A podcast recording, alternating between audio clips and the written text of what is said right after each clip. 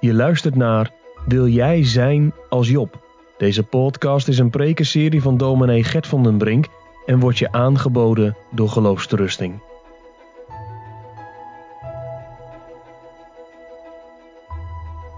Wij openen het woord van God en we lezen uit Job hoofdstuk 4 en 5.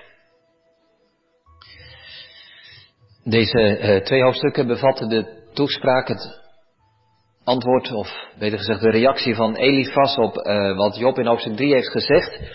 Vorige week hebben we al uh, bij hoofdstuk 4 stilgestaan. Laten we het slotgedeelte van 4 nog een keer lezen en dan het begin van 5 erbij. Dus we beginnen te lezen in Job hoofdstuk 4 vers 17 en we lezen door tot hoofdstuk 5 vers 7. Job 4 vanaf vers 17. Hier spreekt het woord van God. Zou een mens rechtvaardiger zijn dan God? Zou een man reiner zijn dan zijn maker? Zie, op zijn knechten zou God niet vertrouwen, hoewel hij in zijn engelen klaarheid gesteld heeft. Hoeveel te minder op degenen die lemen huizen bewonen, welke grondslag in het stof is, ze worden verbrijzeld, voor nog eerder dan de motten. Van de morgen tot de avond worden zij vermorzeld. Zonder dat men er acht op slaat, vergaan zij in eeuwigheid. Verrijst, vergaat niet hun uitnemendheid met hen. Zij sterven, maar niet in wijsheid. Roep nu, zal er iemand zijn die u antwoorden? En tot wie van de heiligen zult gij u keren? Want de dwaze brengt de toornigheid om en de ijver dood de slechte. Ik heb gezien een dwaas wortelende, maar terstond vervloekte ik zijn woning. Verre waren zijn zonen van hel en ze werden verbrijzeld in de poort en er was geen verlosser. Wiens oogst de hongerige verteerde, dien hij ook tot de doornen uitgehaald had, uit de doornen gehaald had. De struikrover slokte hun vermogen in. Want uit het stof komt het verdriet niet voort en de moeite spruit niet uit de aarde. Maar de mens wordt tot moeite geboren, gelijk de sprankende vurige kolen zich verheffen tot vliegen. Tot zover. De tekst waar we kort bij stilstellen staan vanmorgen is Job hoofdstuk 5 vers 1. De vraag van Elifas aan Job. Roep nu, zal er iemand zijn die u zou antwoorden? En tot wie van de heiligen zult gij u keren? Is er antwoord als ik roep? Laten we die vraag boven de preek schrijven. Is er antwoord als ik roep? In dit gedeelte gaat het over drie zaken. Ten eerste over een antwoord, ten tweede over de afstand en ten derde over een advocaat. Is er antwoord als ik roep? Ten eerste gaat het over een antwoord. Roep nu, zal er iemand zijn die u antwoorden? Een vraag die Elefas stelt. En zijn antwoord, het antwoord dat hij zelf verwacht, is nee. Je kunt wel roepen, maar er is geen antwoord. Onze eerste gedachte, een antwoord. De tweede, de afstand. Want, zo veronderstelt Elifas, en zo lezen we in dit hele gedeelte, de afstand tussen God en mens is veel te groot om zomaar een antwoord te mogen verwachten. De afstand, onze tweede gedachte. Ten derde, een advocaat. Tot wie van de heiligen zult gij u keren? Is er iemand, een heilige, die tussen God en jou, Job, in kan staan als een advocaat, als een tussenpersoon, als een middelaar. En ook op die vraag verwacht Elifas het antwoord nee. Maar we zullen zien dat er gelukkig door Gods genade ook een ander antwoord op deze vragen mogelijk is. Een antwoord, de afstand en een advocaat. Geweten, wij schrijven boven de korte preek vanmorgen. Als het thema is er antwoord als ik roep. En ten eerste staan we stil bij een antwoord. Kinderen, misschien hebben jullie wel eens een keer s'avonds laat buiten gelopen met een zaklamp in je handen. En als je dan recht vooruit zo schijnt, dan kun je tegen een, eh, een, een boom aan schijnen of tegen een huis. Of een struik. Opeens zie je misschien een dier lopen. Maar wat gebeurt er wanneer je die zaklamp naar boven richt? En de lichtbundel zo naar boven schijnt. Ja, dan verdwijnt hij in het niets. Je merkt dat soms nog Nog wel sterker als het mistig is. Dan kun je ook met de zaklamp om je heen schijnen en je ziet zo die lichtbundel. Ja, ja, hij, hij, hij stopt gewoon. Beetje een raar idee is dat. Je probeert te schijnen, je wilt iets terugkrijgen wat je daardoor kunt zien, maar er komt eigenlijk niets terug. Nou, zo kan het soms ook wel lijken als wij bidden. Wij zenden onze gebeden omhoog tot God. Maar wat komt er van terug? Misschien, gemeente, misschien is dat wel het moeilijkste van het bidden. Er kunnen allerlei dingen zijn die wij ervaren als wij aan het bidden zijn. We vinden het misschien lastig om ons goed te concentreren, om te blijven bij de dingen die we zeggen, verwoorden. Maar soms is het ook zo dat je denkt, ja, ik, ik hoor mezelf praten. Het zijn telkens maar weer dezelfde woorden en dezelfde zinnen die ik gebruik. Je kunt last hebben van afdwalende gedachten. Dat ze alle kanten op gaan, terwijl je aan het bidden bent. Maar, maar misschien gemeente is dit nog wel het lastigste, het moeilijkste van het bidden. Dat er soms zoveel stilte op volgt. Geen antwoord. Wij roepen, we bidden, we vragen. En hoe intenser onze nood is, hoe meer wij bidden. Maar het wordt zo stil daarna. Het is als die zaklamp waarmee je naar boven schijnt. En het, het, verdwijnt gewoon in het niets. Stilte. Het spreekwoord zegt, nood bidden. Maar de praktijk leert, nood leert bidden af. Want heeft het voor zin om nog te bidden als God geen antwoord geeft, juist als wij God nodig hebben? Als wij tot Hem roepen, waarom geeft Hij geen antwoord? Waarom horen wij Zijn stem niet? Er zijn in de loop der tijd al zoveel mensen die gestopt zijn met geloven, omdat ze ergens intens voor gebeden hebben en er kwam maar geen antwoord. Dat is een goede reden voor mensen om ongelovig te zijn, te worden of te blijven. Opvallend is gemeente, als we dit meenemen, dat we over Elifas iets lezen, dat hij die ervaring herkent. Stilte op het gebed, maar hij vindt dat geen zwak punt van zijn godsdienst. Het hoort erbij, dat is hoe hij God ziet. Heel bijzonder. Elifas gelooft dat God zo groot is, zo hoog en vol majesteit. Ja, logisch dat hij niet antwoordt. Dat is wat hij, hij zegt hier tegen Job. Job, roep nu maar. Zal er iemand zijn die antwoord geeft? Nee. Zal er iemand zijn die reageert op jouw gebed? Job, denk eens na over de afstand tussen jou en God. De oneindige afstand tussen schepper en schepsel. Tussen de eeuwige en jij tijdelijk, vergankelijk mens. Er is niets tussen jou en God dan een lege ruimte. Je zendt je gebeden omhoog, zoals een kind met een zaklap naar boven schijnt. Roep maar, wie zal er antwoorden? Niemand. Hij zegt er nog iets bij, in het tweede deel van vers 1. En tot wie van de heiligen zult gij u keren? Met de heiligen denkt hij aan mensen die uitzonderlijk heilig leven. Of misschien denkt hij aan de engelen.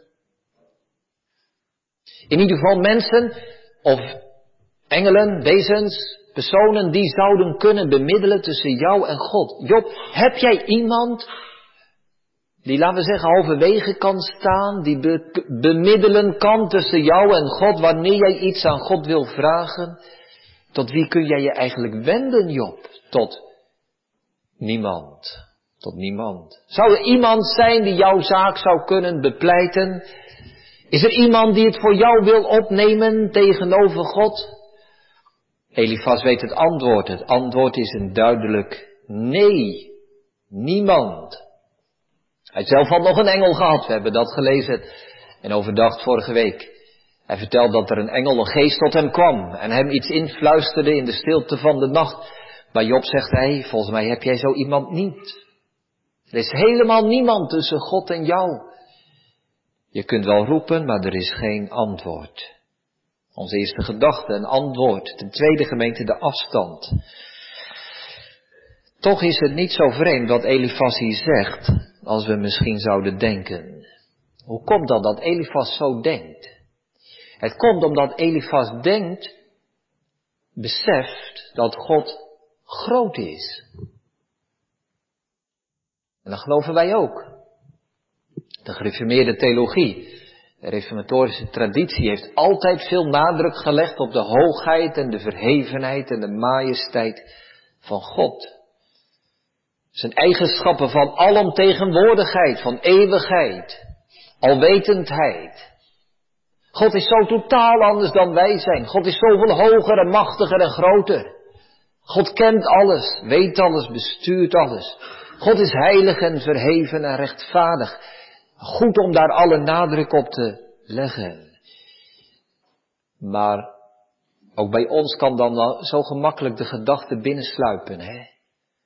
Als God zo groot is, als die afstand tussen God en mij zo enorm is, heeft het dan eigenlijk wel te, zin om te bidden? Heeft het wel zin om te roepen? We kunnen ons voelen als een klein kind dat s'avonds of s'nachts stilletjes ligt te huilen in het bed. Er is niemand die het kind hoort.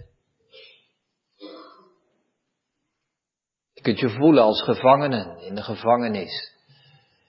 Die wel roepen en bonzen en schreeuwen, maar de enigen die het geluid horen zijn hun bewaker, die echt de deur niet open zullen doen. Waar is God eigenlijk? Is hij niet te heilig? Is hij niet te verheven? Is hij niet te rechtvaardig? Om naar mij om te kijken. Misschien, misschien hoort hij mijn stem wel, want God hoort alles, maar zal hij ook antwoorden? Elifas zegt prachtige dingen, gemeente, in hoofdstuk 4 en 5 en de volgende hoofdstukken waar hij spreekt. Over de grootheid van God en over de wijsheid van God.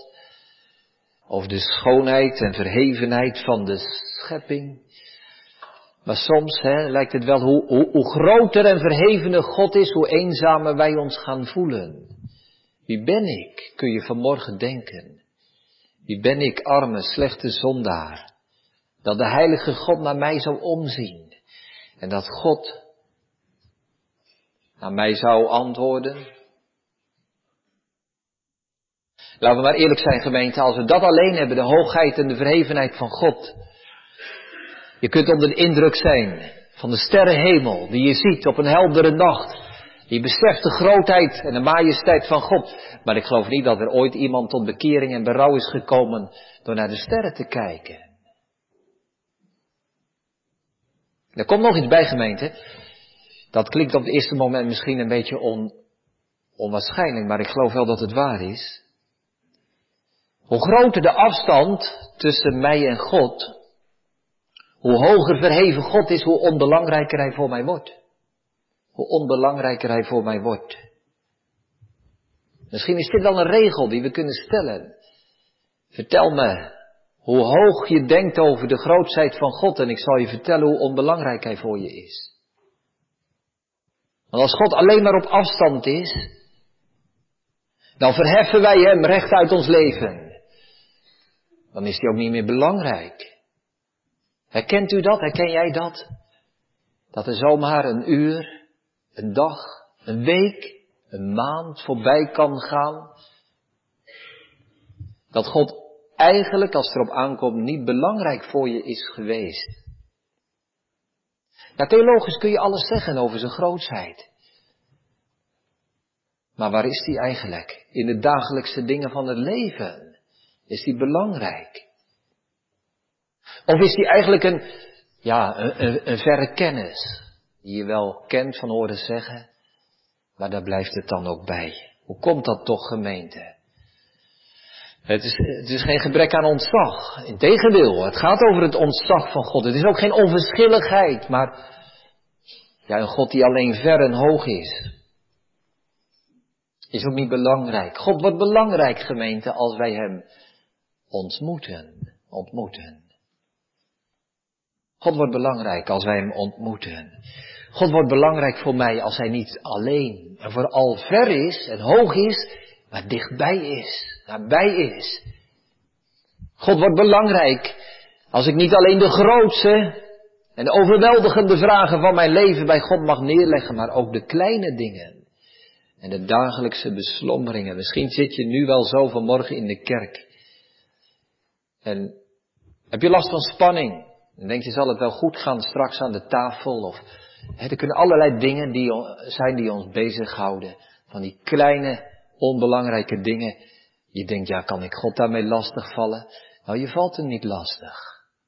Je mag erom vragen. Juist de kleine dingen. Die beuzelingen, die beslommeringen. Dan is God belangrijk. Als je mag ontmoeten en hij zo dicht bij ons komt.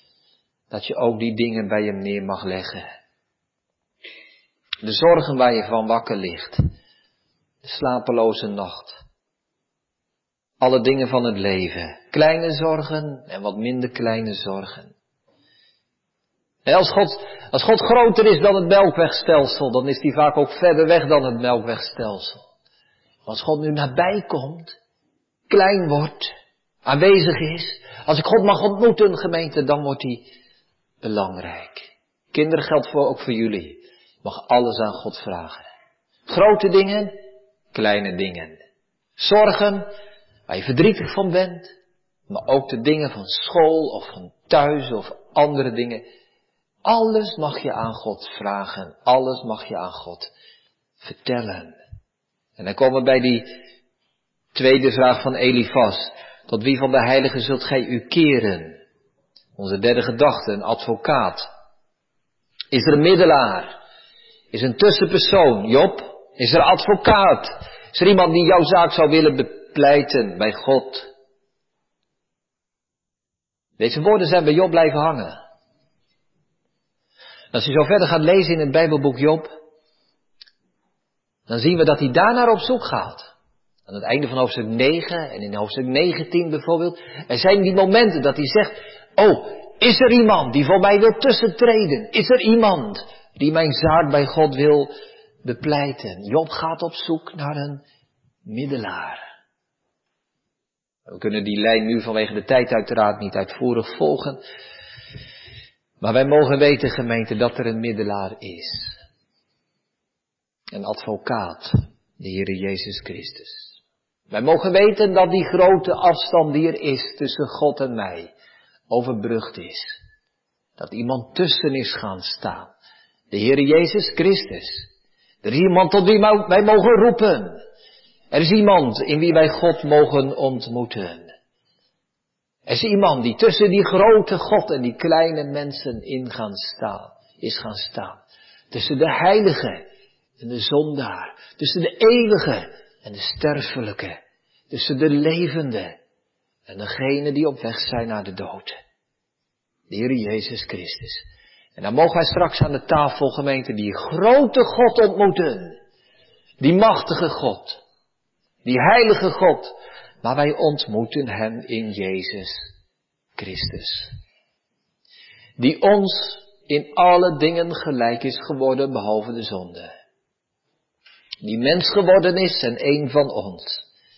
De gestorven en de opgewekte Jezus Christus. De advocaat van wie wij mogen zeggen, indien wij gezondigd hebben, wij hebben een voorspraak bij de Vader, Jezus Christus. Van wie geldt die gestorven is? Ja, wat meer is, die ook opgewekt is, die ook aan de rechterhand van God is, die ook voor ons bidt. Een advocaat, een tussenpersoon, een middelaar, onze Heer Jezus Christus. En daarom gemeente, daarom mogen wij, daarom kunnen wij God ontmoeten. Wij lezen de vraag van Elifas en laten wij vanmorgen ieder persoonlijk de vraag van Elifas beantwoorden. Roep. Zal er iemand zijn die mij antwoord geeft? Wat is daarop jouw antwoord? Is er iemand die antwoord geeft op jouw vragen? Is er iemand die antwoordt op jouw roep? Tot wie van de heiligen zult gij u keren? Wie is er die voor mij tussentreedt? Ben je als Elifas en zeg je ik heb helemaal niemand? Ik sta alleen in de wereld en God is onbereikbaar. Of mag je zeggen, zal er iemand zijn die mij antwoordt? Ja. God zal mij antwoorden. Tot wie van de heiligen zal ik mij keren? Ik zal mij keren vanmorgen tot de Heer Jezus Christus. Ik wil gaan naar zijn tafel. Ik wil hem zelf daar ontvangen in het tekenen van brood en wijn. Amen.